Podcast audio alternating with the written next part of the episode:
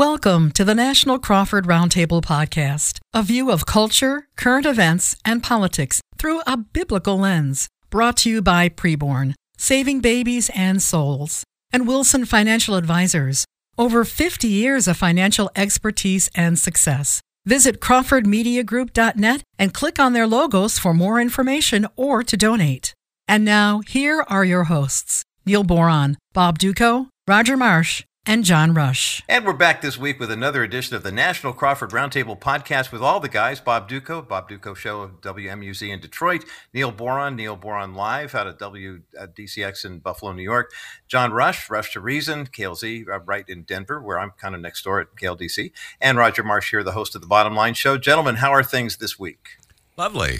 Great, Roger. Thank you. Welcome back. Thank you. Thank you. Did everyone survive the Super Bowl? Barely. No, no, it was brutal. All I could do was picture my Lions how they should have mm. been in there, mm-hmm. and uh, and it's like, oh, I bet the Lions could have beat the Chiefs, but mm-hmm. I know. couldn't bear to watch the Chiefs win after what they've done to the Bills over the years. Okay, but you know what it. though, I do have to say this. Okay, and yes, Roger, we know you're licking your wounds over your your 49ers losing as well. But the owner of the Chiefs, uh, some people may not know this, but the owner of the Chiefs is a born again Christian. And when he was accepting the Lombardi trophy, he did say, Hey, I just want to thank the Lord for this. Uh, Patrick Mahomes, I don't know the state of his faith, but I do know that he is considered to be a professed Christian. And when he was holding the Lombardi trophy in the ceremony at the end, he said, You know what? God gets all the glory. He's he challenged us to be better and whatever. And so I thought that those things were kind, you know, and then it was time to see Travis Kelce and Taylor Swift making out, you know. So, but other than that, it you. was uh, Bob kept, you know, kept hitting replay over and over. well, every time every time Kelce would catch something, I'd be like, I was screaming at the TV, "Where's my Taylor cam? Where's my Taylor cam?" Mm-hmm. Okay, and then mm-hmm. you know finally they'd come through. So well, we should ask our favorite Swifty, John Rush. How did you think about the game turned out? I am a I, I have a disdain for the Chiefs because of being a Denver fan and Pat Bowlen used to always say, you know, the old owner of the Broncos, you never, ever, ever root for your division rival in the Super Bowl. So, no, mm-hmm. I did not want them winning. wow. But you guys do realize this was the most watched television event in the history of television. it American was. television. You are I correct. Mean, you know, and, and, and a lot of that credit, I'm sure, goes to Taylor Swift. And it may also go to the fact that I posted something on my social media halfway through the game saying, oh. I think I think Patrick Mahomes is on the take. I can't believe a guy huh. this good is playing this badly. I'm just, and I, I know he's a professing Christian, but dang. But anyway, that's that. Maybe that's for a whole separate topic of conversation. Today, there was a there were some other things happening in the world, and of course, we have the uh, the report that has come out now, uh, basically pinning some things onto the current president of the United States that we all knew were true. Um, and of course, now we have special counsel Robert Hur, who has kind of uh, breathed new life into these allegations with regard to uh, the way he handled uh, uh the, the, the data, how he handled the information that was available to him. And the larger issue now is whether or not Joe Biden is fit to be president. And guys, I mean, I think we can all take a bow here. We've been talking about this for the past year at least, saying there's going to come a point where the Democrat Party is going to say, look, gosh, gee willikers, it looks like maybe Joe Biden isn't going to be able to run for a second term. And that first and foremost, let's kind of go around the horn. John, we'll start with you since you're still looking those uh, those Kansas City Chief ones. Okay. Um, first, uh, with regard to the report, are you surprised about the, what they found about the way Joe Biden has been handling things, especially classified information? No, to, Roger. To your point, I mean, these are things that we've been talking about even on this podcast now for quite well since since the story actually broke. And before all of you that are on the left start screaming into your uh, into your uh, however you're listening to us, be it through either the radio or through the podcast itself, before you start screaming at us and telling us that, well, but Donald Trump, but Donald Trump, because by the way, I've been through that on my show. These are two separate things. They are not one and the same. You can't compare the two at all. One was president of the United States, and there's always arguments over when the president of the United States leaves, what documents he takes, and so on. Obama did the same thing. This has gone on for years. The VP, on the other hand, is a completely different issue. I'm sure we'll get into that. Bob is, a, is much more of an expert on that than even I. But the reality is, these are not apples to apples. It's apples to oranges. Joe Biden definitely committed a crime, but because he's feeble, old, and frail, and if you put him on the stand, a jury would feel sorry for him, we're not going to prosecute. I mean, this isn't just two tiers of justice, it's two completely different levels of justice. Yeah, I love what Robert Hur had to say, and I say that loved in air quotes, where he said, if we did go ahead and prosecute this guy, and I'm quoting him here, Mr. Biden would likely present himself to a jury as he did during our interview of him as a sympathetic, well meaning elderly man with a poor memory who just happened to be the vice president when all this happened and is now currently the most important leader of the, of the free world. Uh, Neil, what is your on this? I mean, especially for those of us in the faith who've been saying, look, we don't want to sit around trying to point the dust out in every corner, but this is pretty huge. Yeah, it's really big, I think. And it, it's just interesting how all these special counsels end up, you know, issuing the rulings and what exactly are in these findings. But I, I think that some people were aghast by this report and that it was politicized. I mean, that's what you're hearing from the Democratic Party now that somehow there was some kind of an inside job, that this was uh, designed to spill the beans, you know, right before the election, et cetera. But um, I, I, mean, I, I think he called a spade a spade. Like, you know, Robert Hur said what he saw. And, and I think it's what we've all seen, right? I mean, we've all seen Joe Biden rumble, bumble, and stumble. And Donald Trump has stumbled a couple times recently as well, but he carries himself differently. He doesn't look as frail, doesn't look as lost. He's not relying on cue cards all the time. In fact, you know, Donald Trump probably has never used a cue card in his life. he just speaks off the cuff. So, you know, but what was really interesting about the whole thing, if you think about it, special prosecutors of all kind, you know, um, uh, even in local municipalities and stuff, they're they're trying to figure out. Listen, can I get a conviction here? Can do the charges warrant uh, taking this thing to trial? Is there any way we can actually get a conviction? You know, should we proceed with this whole thing? And really, in a way, that's what the report was saying. Was look at yeah, I mean, he broke the law, and there's no question about that in the report. Uh, Joe Biden broke the law by having these documents, the way that he handled them, the kind of stuff that was in them. But there's no way that a jury would ever convict him. So we're going to give him a pass on this, which is pretty amazing because then if you think about people awaiting trial, you know, in, in state prisons and whatever, uh, these are like people with rap sheets a mile long. They're uh, convicted drug dealers and whatever. In that sense, you could literally say that because they are able to stand trial, that they are more fit to be president of the United States than Joe Biden, which I know is blasphemous to somebody who's a fan of Joe Biden. But I'm just saying this report really, I think, rocked and shocked people because of the nature of what it was saying. It it wasn't just about the documents anymore. It was about are we safe? Are we mm-hmm. actually safe right now in the United States of America? Because who's leading our country? Yeah, it's a it's a it's a frightening thought. And as we think about this, Bob, I know that as we're coming up on the election, a lot of people are going to be looking at Joe Biden and saying, well, yeah, he's a good Catholic guy. You know, I mean, we, we need to have a man of faith in the White House. He's also one of the biggest proponents of abortion in the world. Right. And I, I, I'm so grateful that we have people who are fighting against abortion, not with clubs and torches and knives, but rather with good information like our friends at Preborn. Well, we do, and we're so thankful for for preborn and for Dennis Wilson and the sponsors of this podcast. And when you folks hear us talking about preborn, I want you to keep in mind this is the main pro life group in America that shows ultrasound images in pro life centers to expectant moms. And those moms choose life when they see a picture of their baby. They usually end up accepting the Lord too. So this falls on us to pay for these ultrasound images, plain and simple. You can save babies' lives with some dollars. So $28 is the average ultrasound expense to stop one abortion, to save one baby's life. So we're asking everybody listening to us right now would you pray about a number? Take $28 times fill in the blank. Whatever that number is, maybe God lays on your heart, that's your forever legacy of the number of babies' lives that you saved, the number of abortion, abortions that you stopped. $28 times fill in the blank whatever that number is. Now, you can give two ways. You can give online or on the phone. If you want to give online, just go to crawfordmediagroup.net and click on preborn. crawfordmediagroup.net, click on preborn. And hey, 100% of what you give, every penny, goes to fund ultrasounds, nothing for overhead. Now, if you want to talk to a real life person on the phone, they answer 24 7. So call anytime 833 850 BABY. That's 833 850 baby. And we appreciate you folks doing this. And, you know, Roger, to the point that you were saying about about Joe Biden and what people are going to say regarding the election and this report coming out. Which can I just say, uh, I'm waiting for somebody to point out the political incorrectness of the special prosecutor's name and start calling him Robert her he him z you know so Robert they yeah. Robert they you're absolutely right they need to be Robert they stop the hate um, but no to me there's the two big takeaways from this report are both extremely troubling. Uh, the one, of course, that, yeah, he's too feeble minded, basically, to be charged. He's not too feeble minded to have the nuclear launch codes. He's not too feeble minded to be the president for the next five years. That's today's Democratic Party.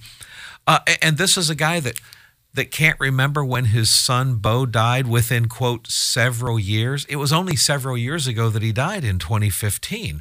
Okay. And, so he doesn't remember when he was vice president in his interview with Robert Hur. So, so this is really troubling stuff to be sure. But then the other thing is, yeah, as John was saying, the absolute two tiers, two levels, two universes of justice that exist in this country. It's Hillary Clinton all over again. Here's a mm-hmm. list of crimes that she committed, eh, but no reasonable prosecutor would bring charges. So I would say Roger, let's let's really think about a comparison here. Joe Biden when he took these classified documents, he was senator and vice president. Donald Trump, when he took classified documents, was protected by the Presidential Records Act. Presidential Records Act only applies to one person, that's the president. And it mm-hmm. says that the president has, quote, th- these are the exact words, quote, the sole authority to determine what documents he takes with him. So Trump at least had the Presidential Records Act, Joe Biden did not. Trump had the authority to declassify documents as he said he did. Now, did he follow proper procedures? I don't know. Fair debate. But Joe Biden never even had that proper authority to do that. Donald Trump kept his documents in a in somewhat of a secured location at Mar-a-Lago with Secret Service there under lock and key. Joe Biden kept them strewn in multiple places, including the garage floor next to his Corvette. And then the final on this, Joe Biden gets no charges whatsoever.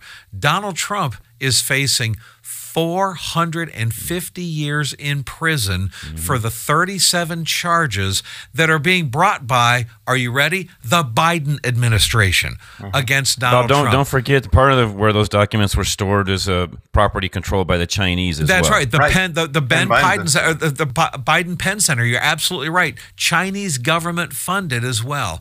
And Donald Trump is facing 450 years in prison, and it's the Biden administration trying to put him in prison when we see this two tiered system of justice. This is Twilight Zone surreal, guys. It is. It, it's really odd to see, and yet I, I, couldn't help but notice the timing. I mean, we've got uh, Super Tuesday, big one, California, Texas, number of it, Colorado on March the 5th. And of course, early voting's already happening. Remembering the Hillary Clinton, uh, the Comey issue, and, and sh- that coming out, you know, a couple weeks before the general election back in 2016, and how that didn't have as much of a, a damaging impact on Hillary Clinton. But the fact, the timing of this, and I'll put this up to you, John, first what, what do you think of the timing of this? Because the, the idea that here we're going right before primary season to throw this out here to kind of place the doubt in the minds of either uh, you know Biden supporters or Biden haters. Mm-hmm. But either way, it's kind of like they're starting to say, okay, gosh, maybe we maybe you're right. Maybe he is a little old, and this gives us enough time to do it. Yes, suspicious yes. timing, or you think it's right on the nose? No, no, this is exactly on cue. This is what they want to do. As I've you know we've the majority of us have said I think all of us have said that we doubt highly if Biden will end up being the candidate. This is this is, in my opinion, part of the process in that, Roger. And then on on top of that, I think you look at the press side of this as well. Not only is this happening, but now the press and even a lot of quote unquote Biden supporters in the past are starting to turn and question and really just put doubts in the minds of, of even those that are on the Democrat side and especially the voters that are in the middle. So, yeah, do I believe this is the beginning of the end? Now, do I believe that Joe Biden and his regime will go quietly. I think there's an internal fight right now going on inside the Democrat Party because no, Joe holds a lot more power. He knows where all the bodies are buried. He has a lot more. I've said this from the from the get go, and some of you guys didn't necessarily agree with me, but Biden has a lot more power and and has a lot more control than people give him credit for. Even though he's feeble-minded, the regime around him has a lot. They are not going to go away quietly, and I think the Democrat Party is trying to figure out how do we do this where we don't destroy the party in the process. He doesn't yeah, remember where the bodies are buried, though. He doesn't remember where his keys are. no, that's true. well, and that but but, Jill, but but Bob Jill does. Yeah. Well, you know what? That is true. Ooh. That is true. Actually, I think Jill is way more powerful, frankly, than I Joe agree. Biden is. Mm-hmm. I agree. Yeah, and, and they have done a masterful job, if I may say so. I'm not applauding them for doing this, but I mean, if, if you have to give credit where credit is due, when you looked at the uh, the the administration of President 44, the Barack and Michelle Obama team, she was a lot more front and center, obviously because of you know the history that they made uh, going into the White House. But Joe Biden could just kind of hang out in the back, and she's been dismissed. Oh, she was a doctor in education, so that doesn't really count, you know, and everything like that. People don't know. Didn't Whoopi Goldberg even go so far as to say, "I think she'd make a great Surgeon General with her doctorate of education, which is a totally different degree than an MD, but it's purely academic." But th- but this is one of those situations where you have to watch everybody in, who's moving here, especially the ones moving without the ball behind the scenes, because we know, let's face it, the debt continues to rise. We've got a, a, a bunch of looming tax increases coming our way.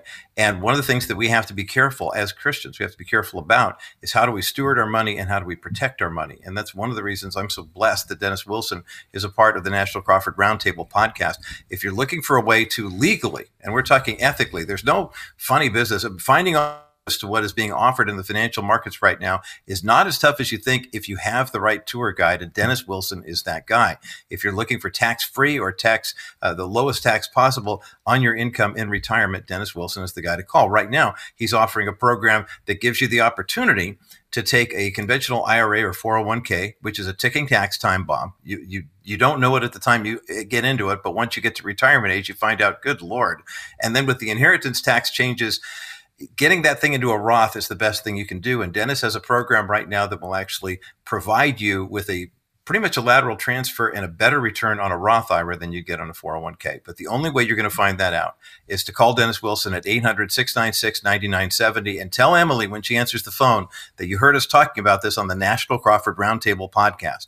800 696 9970 or click the link at crawfordmediagroup.com uh, for uh, crawfordmediagroup.net, Fort Wilson Financial, that's up there as well. Uh, Neil, as we look at this, you know, the timing and and what the Democrats' real end game is, do you? Th- now seems to be the time. Uh, we're going to get into a list here of uh, five Democrats who have been floated as possible Biden replacements. Before we get into the list, if you, Neil Boron, were being asked to be a Democratic strategist, who would you float as the best replacement for Joe Biden right now? Well, I don't know much about politics, you know. To be honest, I we talk about it on my program, but not nearly as much as uh, I think uh, Roger and I'm sorry, uh, John and Bob do. Um, Roger, I know you talk politics as well, but it's not a major focus of what we do on NBL. So um, I don't really know, but I, I, speaking from the heart, more or less, I think Michelle Obama is the strongest candidate. Now, somebody could obviously make a case for Gavin Newsom out of California or Governor Whitmer, uh, uh, you know, out of uh, Michigan. And the other thing is, uh, she's in a swing state, so maybe that makes a big deal. But if you're just talking about flat out name recognition and somebody who brings, uh, you know, a heavyweight in a sense, who brings uh, a sense of good vibes and like a reminder of better times. And I'm not saying that conservatives feel that way, but I'm talking about independent voters and the Democratic Party who would have to say goodbye to their nominee Joe Biden and any safety they feel comes along with that, like, you know, he's a lock because he's uh, an incumbent, et cetera, et cetera. I actually think uh, Michelle Obama kind of rises to the top in my mind, but I'm I've been reading the polls, I've been looking at the newspaper, and I'm not seeing that from any experts, yeah, so to speak. So I guess I don't know what's happening. Well, I, I, don't know that it isn't going to happen necessarily, but it certainly will uh, potentially be discussed. Bob uh, Neil mentioned uh, Governor Whitmer, um, and of course that's right up your alley. Um, you know, you and I both come from uh, people's republics now, where of course abortion has been pushed pretty heavily. Uh, I'm sure the folks at Preborn are sitting there saying, "Please, not someone like that." But understanding, of course, that uh, part of the reason why we do support a ministry like Preborn is because of the fact that uh, there are people who are willing to take a stand, especially when there's governors who are trying to kill babies and uh, potentially even new presidential candidates who are falling I in the know, same category. I know. And, and, and by the way, I, I, do think it's going to be Gigi, the two G's, Gavin and Gretchen, and both of them are rabid pro-abortionites. And I know sometimes people listen to us and say, "Yeah, but you know, what can I really do about it? I'm just one person." You know something? You can stop abortions. You actually really can. You can save babies' lives. Maybe you can't save a million of them, but can you save 10, 50, 100? See, $28 is the average ultrasound expense to save one baby's life, to stop one abortion. Uh, preborn is the one who shows these ultrasound images in pro life centers. We pay for the ultrasound images. That, that's what we, the body of Christ, does. So $28 will stop one abortion, will save one baby's life. How many babies' lives will you save? We're asking everybody in the audience. Take $28 times fill in the blank. Pray about a number. If it's 10 babies, that's $280 and it's a one time gift. Is it 50 babies? Is it 100 babies? I don't know what you can afford. This will be the forever legacy in your home, in your family, in your business that here's how many babies' lives we saved in a one time gift back in 2024. So here's how you give to preborn two different ways online or on the phone. Online, just go to crawfordmediagroup.net, click on preborn. You can give right there, crawfordmediagroup.net, click on preborn. And hey, guess what percentage of your money goes to fund ultrasounds? 100%, not a penny for overhead or anything else. And also, you can give over the phone, just give them a call, 833 850 BABY, and they answer the phones 24 7. Call 3 in the morning, Sunday night. Somebody's answering. So 833 850 BABY. You can give right over the phone. Just mention National Crawford Roundtable when you call. And yeah, Roger, I, I think it's going to be, I think it's going to be Gavin and Gretchen. That would be my best guess. Possibility of Michelle Obama, I suppose but I'm thinking the delegates behind the scenes are already kind of putting together their plan for August at the Democratic National Convention. They got between now and then to convince Joe Biden to step aside and not to run for reelection. And then that's where the delegates are already going to have their plan behind the scenes, too. We're going to navigate, nominate Gavin with Gretchen as his running mate. Uh, that's that's where I'm putting my chips. Obviously, I could be proven wrong. Yeah, it's interesting to see how they're going to play this out because you know there was a time I think in American politics. Remember back in the uh, Boehner years of uh, uh, you know right around the midterms of 2014, and the, the, government shutdown, government slimmed down, and all that brouhaha that happened in October of 2013, and people thought, boy, this is not going to bode well for Republicans a year later. And a year later, the electorate forgot pretty much. You know, it, it, really wasn't a driving issue. I mean, one of the things that is a big issue for Democrat voters right now, Gallup had a poll that came out just this morning that said, you know, we we we saw Bill Clinton wind up beating George H. W. Bush because of a a huge assist from Ross Perot, and b the uh, the mantra it's the economy, stupid. Well, mm. now it appears to be it's immigration stupid. Right. And John, what, how do you of the candidates yep. that are kind of being floated around? What, which one plays best into that hand? Do you think? I will disagree with Bob because of what you just said and the fact that immigration is huge, and the fact that Gavin Newsom and both Whitmer have not done very well. Whitmer believes in a complete open border system, so frankly, I think you need to have somebody that can distance themselves from that as much as possible and I had a prediction on my show yesterday. We have our own very, you know, very own Governor Polis here, which not a lot of people know, although he's very popular here among Democrats, and it wouldn't take much to boost him up some. We just had in Denver our mayor change the entire budget system around for the city of Denver because of the quote unquote migrants that are now here in our city and in our state. Now, what I predict is this if our governor somehow steps in and somehow fixes all of the disaster that's now going on. And people are upset because a lot of their city services are now going to be changed and or canceled and or cut short. There's even some folks inside of the city government itself saying we are not going to abide by this budget cut. We're going to do exactly what we've done prior. So it's becoming a real mess here. If the governor steps in and does something to create calm among all of that count on him being the nominee for president of the United States on the on the Democrat side. Mm, wow. Okay. Let, let me. Uh, I want to push back on that. Here's why I say I don't think that's going to happen, and this may be, end up being a thing where I know I'm going to end up having to wear a Denver Broncos cap for the whole podcast. All right, whatever. But no, here's why I don't think I, I get what you're saying about the border, and right now the border is the number one issue for Americans, and so you would think Gavin Newsom, especially, would be vulnerable on that sanctuary state Gavin. But my thing is, if Joe Biden steps aside and Gavin Newsom becomes the new the, the, the nominee at that point, it seems like this is going to be such a shiny new toy for the media, and that a lot That's of right. independent swing voters are going to say, you know, I just feel a sense of relief that Joe Biden is gone. Good, retire. Hey, this Gavin Newsom, what a winning smile. He's like Matthew McConaughey with with, with, with eloquence, and so those independent swing voters are going to love him. Soccer moms are going to fall in love with him. The glisten's going to be on his teeth when he smiles. He You're is right. very he is very. Yeah, he's already had several miscued missteps already up to I, this but point. you know what? The guy is sharp on his. The guy is sharp on his feet. He can. Well, he, he wasn't when he debated. He wasn't way. when he debated DeSantis. He was when he debated Sean Hannity, and so you know I, I get it. But I'm just saying, in a general sense, he can. He's pretty slick tongued. He's like a wet bar of soap, and it seems to me that the Repu- now if the Republican Party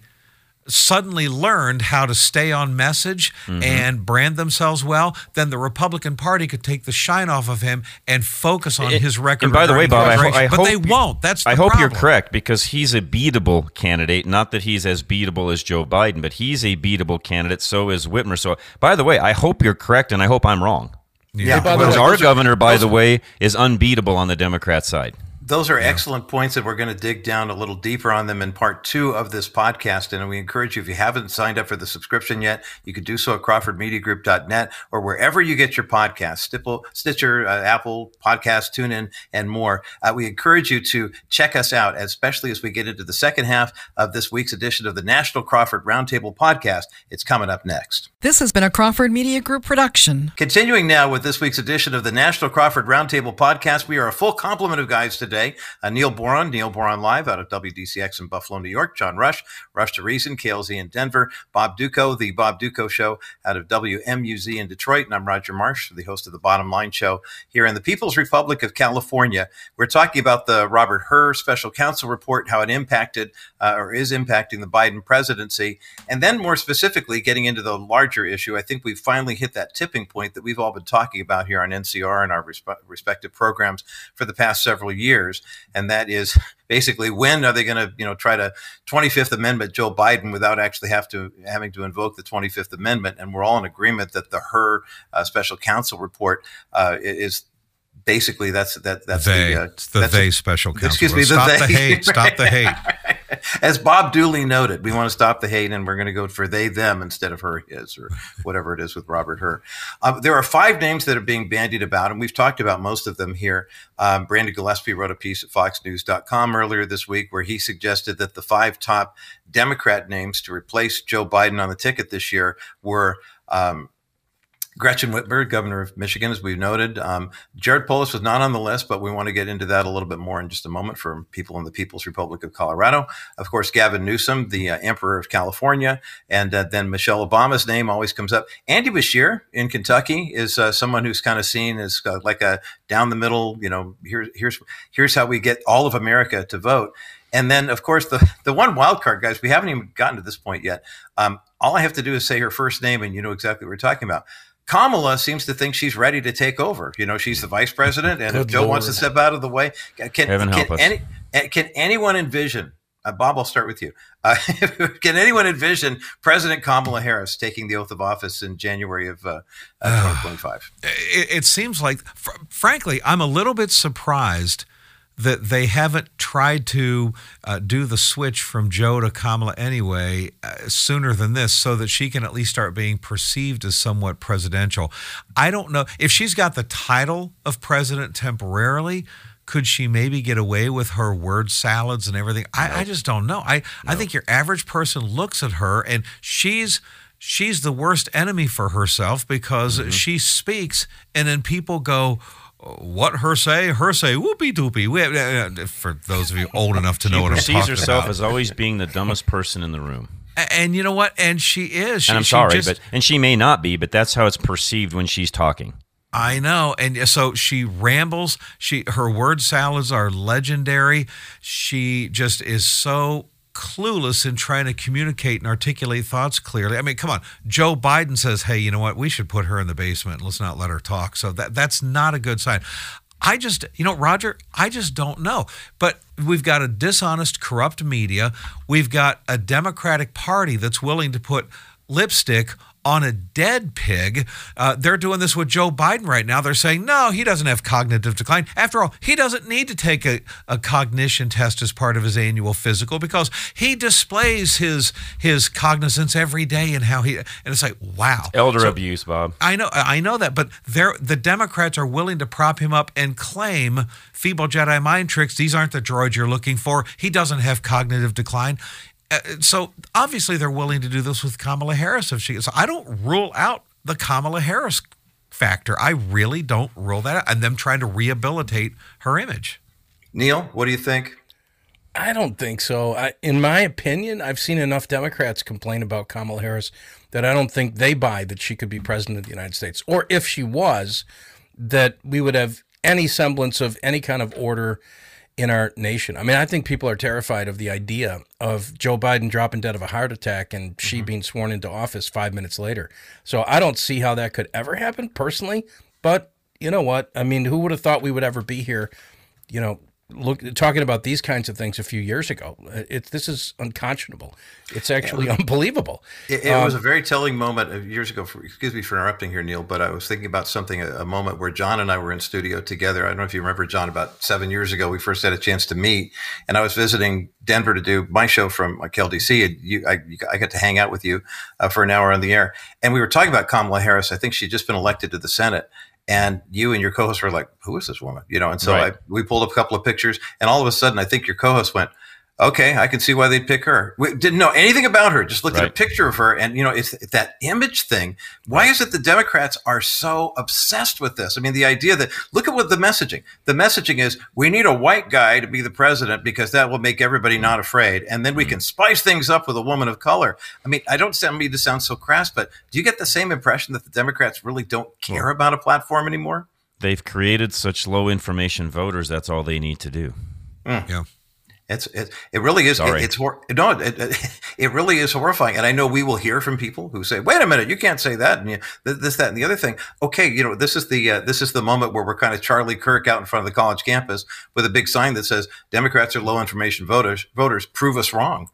We're looking for that. I mean, we're, we're looking for any sort of semblance of that because when you look at the way the registrations are in the political parties, if people are just voting on sound bites, if they're just voting on pictures and things of that nature, then a picture of Joe Biden and Kamala Harris seemed fine at the time. Now we all know collectively that the Democrat National Committee is sitting in the back going, "Oh my gosh, what we we didn't think that she was that bad." You know, we thought this yeah, is we didn't think this look. through. Yeah, we really honestly didn't. Joe Biden gives us stability, gives us a third term of Barack Obama's policies, and Kamala Harris can smile and kiss babies and cut ribbons and be the first female, you know, vice president, and we'll get a lot of mileage out of that for four years. And four months into it, all of a sudden, it was like, uh, yeah, she's in the basement cleaning something, and uh, she'll be out in about four years. Okay, yeah, she is probably one of the least how should i say this when it comes to vps i mean there's been some in the past you hear very very little from but I think when it comes to VPs, she has been kept out of the line limelight way more than probably any other VP we've ever known. Mm-hmm. Well, especially with her profile. I mean, this is the first. Remember, they had all of the media packages ready for Hillary Clinton. First woman president, first right. woman president to do this, et cetera, et cetera. And then Donald Trump put a stick in the spoke on that wheel. Kamala Harris, same thing. They have all the packages. You know, her dad's from right. Jamaica, mom's from India. And no, where, where are those things? They're hardly anywhere. You, you hardly even hear them talk about it because she's so bad on camera. Yeah, which leads us to the next option then for the Democrats. Let's look at the Michelle Obama uh, equation part. I mean, you know, Gavin Newsom. I think makes sense if you're looking at well, we need a younger Joe Biden. Uh, did you John, were you the one who said he looks like Matthew McConaughey? Around here, it's a Pat Riley impact. You know, everyone mm. still remembers the Showtime yeah. Lakers in the 80s. And so here's right. Gavin with his hair slicked back. Um, but the fact that he now has a state that's got a billion dollar budget deficit coming into fiscal 24 25. I mean, the, the, he was the golden boy when he was getting free money from Capitol Hill. And now that he's not, you know, the state's in disarray and people have been leaving here for, for years. Um, but let's look at Michelle Obama. I mean, eh, realistically, as a candidate, she hasn't done anything. She's that memory that everybody has, and everybody used to say, "Boy, wouldn't she be a? She was a great first lady. Wouldn't she be the great first female president?" How much weight do you think the Democrats put behind that argument? Different time, different couple now from what it even was when they first ran some, what is it going to be, 16 years ago. The reality is, I just don't see that happening. I don't think, number one, she wants it. Number two, I don't. Is she electable? Yes. Is she as electable as everybody thinks? No, I don't think so. Hmm. Bob? Well, I don't know. I mean, first, let me just say that regarding Kamala Harris, one final thing on her and then to Michelle Obama with Kamala Harris, I, I I don't rule out, as I said before, the possibility that the Democrats and the media might try to might try to turn her image around. Even though, yes, I know the Democrats go every time Kamala speaks, it sounds like her mouth is falling down the stairs, and it's just embarrassing. But I can see them turning that around with Michelle Obama. Here's the reason why I I can't rule out the possibility that Michelle Obama could get in there. Because in a normal world, in a sane universe, you would have enough people that would say, okay, let's face it, she's got zero experience, zero political experience whatsoever. Yes, Donald Trump had zero political experience, but at least he knew how to run multi billion dollar organizations. Mm-hmm. She doesn't. With Michelle Obama, uh, in this day and age, the Democrats have proven we don't care about competence. We don't care. We're we're, t- we're doing weekend at Biden's, propping him up by two by four. So we don't. The Democrats will vote for anyone if it can further their agenda. And so I can see every Democrat voting for her and then maybe her getting some feel good emotional votes from some of those soccer mom independents that just like her. And I'll vote for the person that makes me feel good. So I can't rule out that she gets 100% of the Democrat vote and a little cream on top with some feel good independents that are all emotional. So uh, we'll see. But I do want to say this, though, real quick as as you folks as you folks listen to us and you know you hear us talking about preborn and Dennis Wilson and such uh, we do want you please to support our our, our sponsors. We absolutely uh, do. And we thank you very much for for doing that. And I know I mentioned preborn just a just a minute ago uh, but you can, if you want to give to preborn you can go online to crawfordmediagroup.net click on preborn give right there and 100% of what you give goes to fund ultrasounds okay? Nothing for overhead if you want to give over the phone, you can call 833 850 BABY and you can talk to a real life person on the phone and give right there. And 100% of what you give goes to fund ultrasounds. Remember, you're paying for ultrasound images in pro life centers so that moms will choose life. And they do. 28 bucks is the average ultrasound expense to stop one abortion, to save one baby's life. So pray about a number. Take $28 times fill in the blank. Whatever that number is, that's your one time gift to preborn, your forever legacy of the amount of abortions that you stopped. And so we appreciate you folks doing that. CrawfordMediaGroup.net, click on preborn. Uh, so I'm just telling you, Roger, I can't rule out the Michelle Obama card just because the Democrats are so emotion driven right now. And do you think any Democrats out there are going to say, I'm not going to vote for Michelle Obama because she doesn't have the experience, she doesn't have the. There's nothing rational that's going to cause them to say that would be a reckless decision. So now it's whatever cream she can get on top from the emotion driven independent swing voter soccer moms. So I, I can't rule it out. Yeah, it, it, it is certainly a credible threat if she decides she wants to do it. I think the one thing playing to the advantage of conservatives is you have to ask the question, does she want to do it? I mean, the first lady position, I don't want to say it's purely ceremonial, but she does have a little more flexibility as to where she's going to go. As the president, you, you're on 24 seven. And does she have that drive and desire? But I guess that's the big, uh, the big question. That's the big uh, uh, X factor, if you will. Well, can I just throw in there that I think, yeah. you know, there's, there are some people, not all for sure, but some people in the United States to think during the entire Biden administration. Uh, and remember, he was hiding out in his basement, you know, before the election in 2020. yep. He wasn't out. I mean, he wasn't out debating uh, Donald Trump face to face. I don't think we're going to see a debate prior to this election if they end up being the, the two nominees. So, uh, you know, they've been keeping him in the closet and and and out of sight. So, um, you know, that that then raises the question who's running the country? And a lot of people feel the obamas have been running the country or at least barack obama has been running the country. And i think that there's enough people that say well she's really pretty. And boy i mean look at this uh, old beater i've been driving here uh, not working anymore. So i'm going to get a new car and i'm going to put that new car in my driveway. And boy isn't it fancy? Doesn't look good. Um, well you can't equate that to who's going to be running the country. But i think that there's some people that think because her name is obama that everything will return to what it was back when Barack Obama was first uh, elected president, and everyone's going to be happy with that. And I think there's that glitz factor that really has nothing at all to do with qualifications or even her desire. But I think that the Democrats want power, and if she can get elected, if they feel she's the one who can get elected, then I think that she's going to be around in November. Maybe a Michelle Obama and Jared Polis ticket, John Rush. Do you think that sounds mm-hmm. electable? Um, Jared Polis, yes. I don't know who his. That, that's the one I have not been able to figure out yet. Is who his running mate would actually be. Keep in mind, mm-hmm. you know, and this one isn't on the list, but Klobuchar's name has been floated around some. That's true. As as well. So you know, could you have a Polis Klobuchar ticket? Um, you know, well, what about Elizabeth Warren because you could get the Native American vote? Oh yeah, there you go. Yeah, you, you, exactly. You, um, can, can uh, I ask a question? I, I really, I've been looking at, I've been looking for this, but I can't find the answer. If if if a standing governor like Polis or uh, Newsom or Whitmer ends up getting into this thing, maybe several of them, like a uh, the GG ticket you were talking about, the Gavin Gretchen ticket. Mm-hmm. If that actually happened, do they have to leave office to run? No.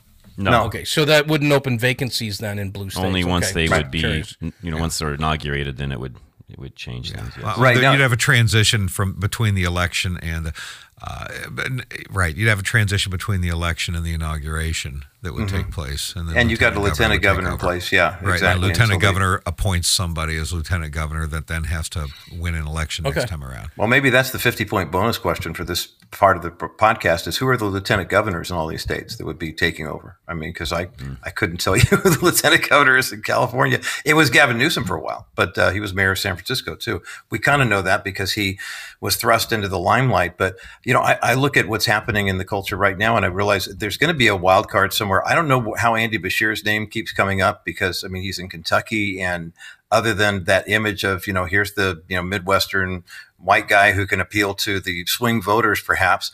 Uh, he doesn't have the same appeal as Gavin Newsom, so I don't know where he's going to show up. Now, I would love to do a little lightning round here and go around who are the wild cards that we haven't talked about yet. I'll start. I want to know what Joe Manchin's going to do once he leaves the U.S. Senate. I, for some reason, he comes across as more of a moderate liberal as opposed to a, a fire breathing progressive. He's been the governor of West Virginia before. He's been a senator for many, many years. He's voted at least somewhat moderately on a lot of different cases. I could see where a guy like Joe Manchin could come in and really appeal to a lot of swing voters. What do you guys think? Okay, I'm just going to throw it out here. It's insane, but I'm going to say it. Hillary Clinton. Because they've got all the media packages already, so they wouldn't have to do any other. Oh, the Democrats would never take someone that that's old that that old and over the hill. And She's regurgitated. No, right? Yeah, yeah that's well, they true. definitely yeah. wouldn't. Mm-hmm. Yeah. Is she 82 yet? I'm just, so, just so, wondering. So throw, so, so throw a monkey wrench into this. Nancy Pelosi, yeah. Nancy Pelosi defended uh, Joe Biden, saying, "Hey, he's younger than me." she said this so, yesterday. So here's, a, like, wow. here's a wild card. What happens if Kennedy, who's an independent running, and he doesn't, no. he's not liked by his party or even by his family at this point after the Super Bowl? So yeah. what if he chooses Manchin as a running mate? Hmm. No. I don't think the Democrat establishment would allow it. Yeah, they're, I, not, I they're not allowing him to do what he's doing. He doesn't care. He's outside of that box. I know. Yeah, I that's know. true. I know, but he he's not, he's not going to get the big donors. Yeah, he's just not going to get the big donors. He no, he, no, he wouldn't get the big them. donors. But you know, would he? Would he throw a Ross Perot monkey wrench into this? Oh, well, he could if he decides to run as an independent and pull in Joe Manchin. Then, then yes, he absolutely becomes Joe Biden or the Democrats' Ross Perot, and then hands it to Trump.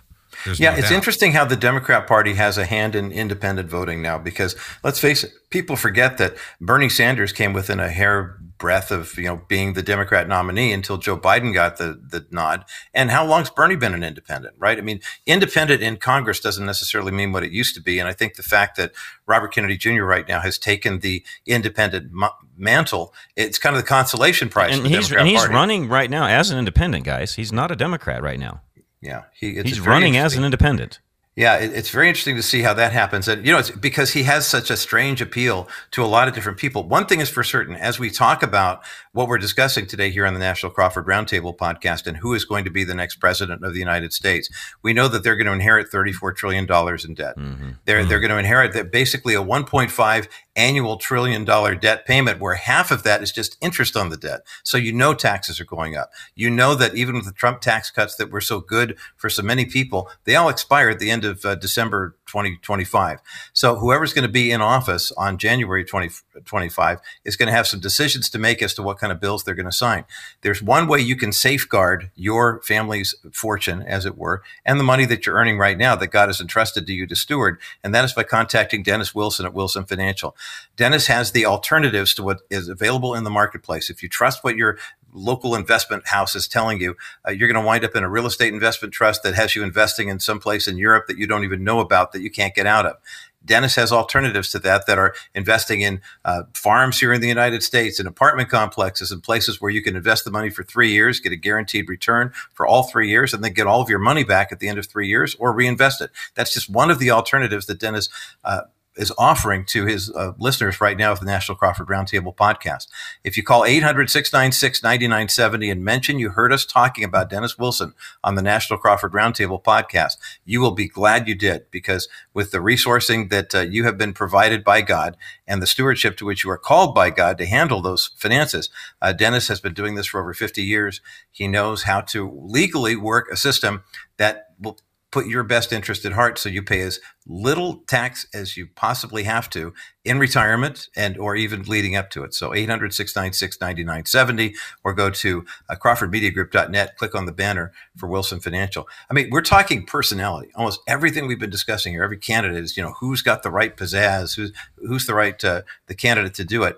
And the 800 pound gorilla in the room is how well do they do against Donald Trump? Guys, Bob, will start with you. What do you think is the, uh, for all of the candidates that we've discussed here as possible replacements for Joe Biden, how do you think they're going to do head to head with Donald Trump and whomever he chooses to be vice president. I think it's going to be Kristi Noem, but he's probably going to surprise us. Yeah, I, I, Kristi Noem makes a lot of sense, really, at this point. I, I think Nikki Haley's been burning too many bridges to for, for, her to be named in this case. Tim Scott, I guess, is a possibility, but uh, you know what? If and John is going to resonate with this, I know very well if Donald Trump can just stay disciplined, Liz Peek wrote a great op ed the other day saying, here's all Trump needs to do to basically moonwalk into a win. And, and, she's absolutely right. Her, her things were just do three things. Number one, focus on the border, uh, remind everybody of what you did and what you'll do again on the issue of the border. Number two, things like energy independence in the economy. If you just hit those issues, energy independence in the economy, and then the number three thing, shut up about everything else. Don't get into don't get right. and, and I think she's absolutely right. Don't get into the petty insults. And by the way, one of the things that she said that I thought was really insightful, and I completely agree, don't waste your time going after Joe Biden's incompetence and his dementia anymore. Uh, let Joe Biden's incompetence be seen for everybody already. You don't have to say, wow, this guy can't put two words together. Let the American public see that he can't put two words together because what they'll do is they'll see how far gone and how feeble minded Joe Biden is. And then if Donald Trump stays on point with just a handful of talking points, yep. then those independent swing voters are going to see an amazing contrast. They're going to be like, you know what? Donald Trump sure does look presidential, especially compared to Joe Biden. And Donald Trump doesn't seem to be fulfilling the caricature that Saturday Night Live keeps making about him and let let Joe Biden implode himself yep. by turning on the lights and letting people with 2020 vision and hearing see what he actually really is. If Trump can just discipline himself, it's his to lose against anybody, Gavin Newsom, any of them. I can't disagree with that, Bob. I think you you're you're spot on. If he will just stay on target, stay on path, not right. let his ego get in the way, and I do right. feel, despite what he has said, this is one of the few instances where choosing the right VP will have a lot to do with how things move forward. He's going to need somebody that can go around the country and at times defend something he may just have said because unfortunately bob he won't do what you and i just right. said okay that's where republicans come in that's where they there should be at least half of the republican senators and house members that are willing to have his back and verbally run cover for him. Uh, every, this is what Democrats do all the time. Republicans stink at this. They leave Trump to fight his battles by himself, swinging in the wind, and then that's where he ends up shooting. And unfortunately, you're correct, which is why the the running mate in this case is going to be very critical. But my my fear with yeah. Donald Trump is I don't think he sees it the same way we do, and unfortunately, this is a case where because of his ego and his thought process of I only need me to do this. That's right. That will make him make a bad decision. Yeah, Neil, what happens when you get the call that says, "Hey, we need someone to kind of steady the ship here a little bit on the Trump Advisory Committee"? Neil Boron, we'd love to have you come join us. Are you are you all in? Are I'm ready, ready, to go? go. Totally yeah, ready to go. No, I can I, totally tell. I can see that happening. I think Trump is uh, entire. You know that, that he's got a great shot to be elected again to pre- into the office of president of the United States. But I do think he's his worst enemy personally. Um, and I, I think some of the people we mentioned, like Polis, I don't really see him being a huge name. I know, John, you disagree with me on that, but uh, some of the other lesser names. But you put together like a Gavin Newsom with a Michelle Obama, and you can wow people, and all of a sudden they're like, well, wait a minute. Our fears about, you know, Joe Biden uh, we can we can relax now because Gavin Newsom has been running the state of California. We don't agree with everything he says, but Michelle Obama's a you know wonderful person, and I just I love the name Obama. So I, I really on, personally I'm just I'm I'm look, kind of looking at this like an independent. Like if I was just gonna say, well, listen, I don't like where the country's going, so I think I'm gonna vote for Trump unless I had a better alternative in my mind. So like the independent who's who just just somebody tell me everything's going to be okay looks at like a, a Gavin Newsom or Gretchen Whitmer or Newsom uh, Obama ticket and says, "Oh, thank God, there's at least an alternative here. I'm going to go that way." I, I really think that could be troublesome for Trump. Maybe others disagree, but that's where I see it. Bob, we got 60 seconds left in our time together here, and I know that the Gavin Newsom Michelle Obama ticket would be a huge dream for Democrats, but it would also be a uh, just a a nightmare for the pro-life community. But there is things, there are things we could do, steps we can take to fight back, even if that winds up being well, our reality in 20. And there really are. And so, with all the talk we have about uh, abortion and such, I know a lot of people feel like, yeah, but I'm one person. What can I do? You know what? You can pay for ultrasound images through preborn. Ultrasound images save babies' lives, but it takes money. $28 is the average ultrasound expense to stop one abortion, to save one baby's life.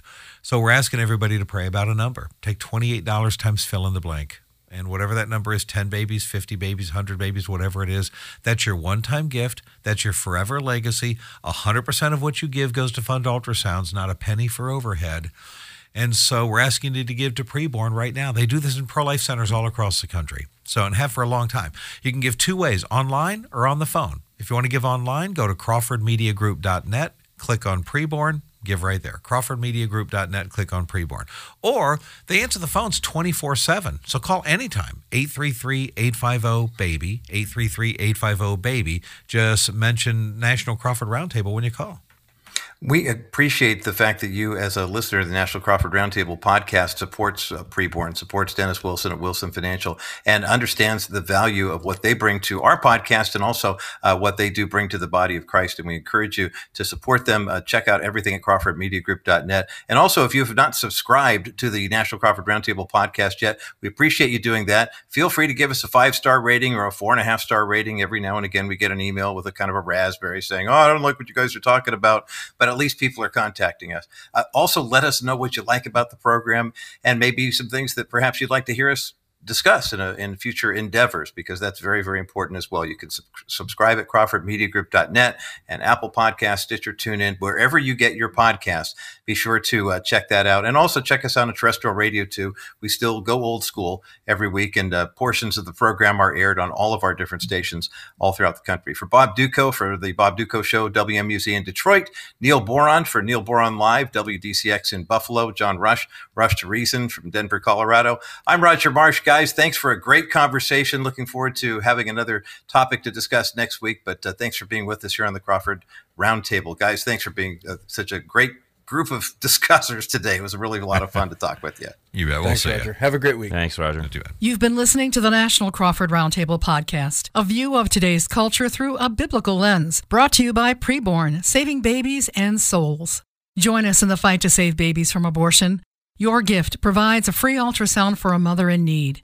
80% of the time, she will choose life. Visit CrawfordMediaGroup.net and click on their logo to donate.